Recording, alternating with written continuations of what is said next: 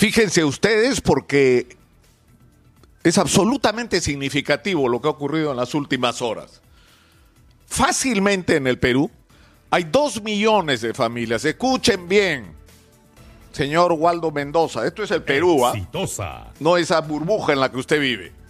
Dos millones de personas que no tienen acceso a una vivienda digna o que no tienen vivienda y que están viviendo arrimados o que viven en tal condición de precariedad que es desde el punto de vista humano inadmisible que sigan viviendo ahí.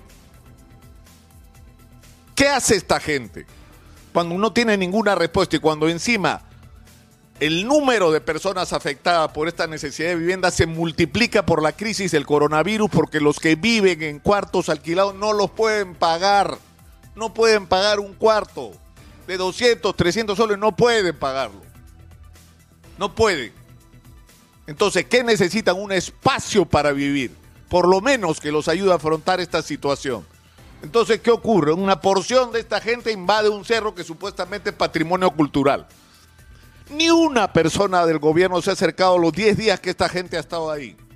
A nadie se le ha ocurrido que hay peruanos sufriendo y que necesitan atención y que su problema debería ser solucionado. A nadie se le ocurrió empadronarlos y buscarlos un lugar que no esté protegido por el Ministerio de Cultura para que puedan asentarse y vivir o comenzar una vida.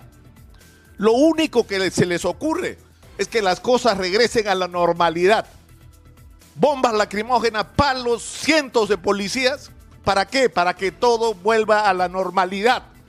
Para que la gente siga teniendo, y me van a disculpar el tono, la vida de mierda que está teniendo. Eso es lo que está pasando en el Perú. Y esa es la postura de nuestras autoridades. Que todo siga como está.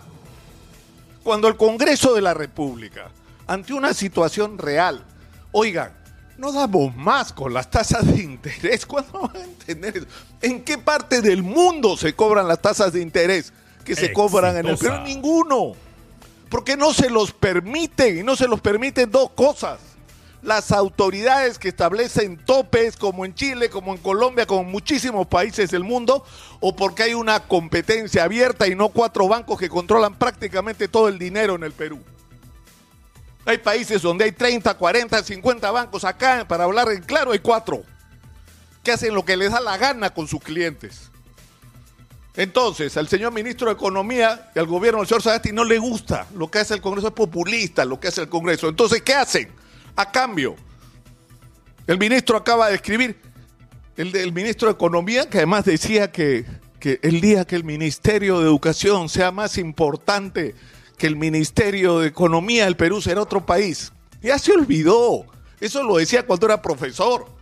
Ahora está ahí en el Ministerio de Economía, convertido en el personaje más poderoso del país, en uno más de los defensores de lo mal que están las cosas y la total insensibilidad con respecto a los problemas de la gente. Entonces dice, sí, el proyecto es bien intencionado, pero lo vamos a llevar al Tribunal Constitucional con respecto a la usura bancaria.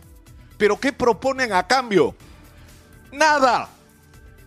Su propuesta es que todo siga como está. Cuando la gente desesperada, porque la gente está desesperada, porque sea que cuando van a entender. Es decir, acaban de cerrar otra vez los gimnasios, los casinos. O sea, ¿qué creen que va a pasar con esos negocios? Van a terminar de quebrar, como ya quebraron muchísimos negocios en el Perú. La gente se quedó sin chamba, la gente se quedó sin ingresos. Y es por esa razón, más allá de su derecho legítimo, porque es su plata, hacer uso del dinero de Fonavi, hacer uso de sus fondos en las AFPs. Oiga, señor Waldo Mendoza, para comer, entérese, para sobrevivir. Porque la clase media en el Perú está desapareciendo y usted no se ha enterado. Todo lo van a llevar al Tribunal Constitucional porque es populista y porque no les gusta. Y seguramente el Tribunal Constitucional que baila la música, ¿no? De quienes están en el poder, porque aparentemente para eso fue creado. O sea, finalmente una instancia donde mueren todas las ilusiones de los peruanos y todas las necesidades de los peruanos. Se lo van a llevar también al Tribunal Constitucional, todo lo llevan al Tribunal Constitucional. ¿Y pero por qué dicen vamos a ir al Tribunal Constitucional a ver qué pasa? No, ya ganaron en el Tribunal Constitucional, ya lo saben. Cuando, cuando usted escucha Señora, señora, el mensaje, lo vamos a llevar al Tribunal Constitucional es porque saben en qué va a terminar. Pero insisto, lo increíble es que no proponen nada. Y no proponer nada a cambio significa solo una cosa, que todo siga como está. No sé por qué no, no terminan de entender los mensajes que está llegando. Yo no, yo no sé qué va a pasar en la segunda vuelta, a la que, o sea, me preocupa como a todos los peruanos la disyuntiva en la que estamos puestos. Pero la votación por el profesor Pedro Castillo, a quien se han dedicado a acusar de terrorista, de cualquier cosa, difamarlo. O sea, no se dan cuenta, por Dios, que es una señal de lo que está ocurriendo en el Perú, de que la gente se cansó, de que ese sea el comportamiento de sus autoridades. Yo ya no sé en qué idioma decirlo. Mejor no digo lo que quería decir porque esto se va a poner feo. Lo dejo ahí, lo dejo ahí. Escuchen, escuchen, ese es el principal sentido de un político, es el oído.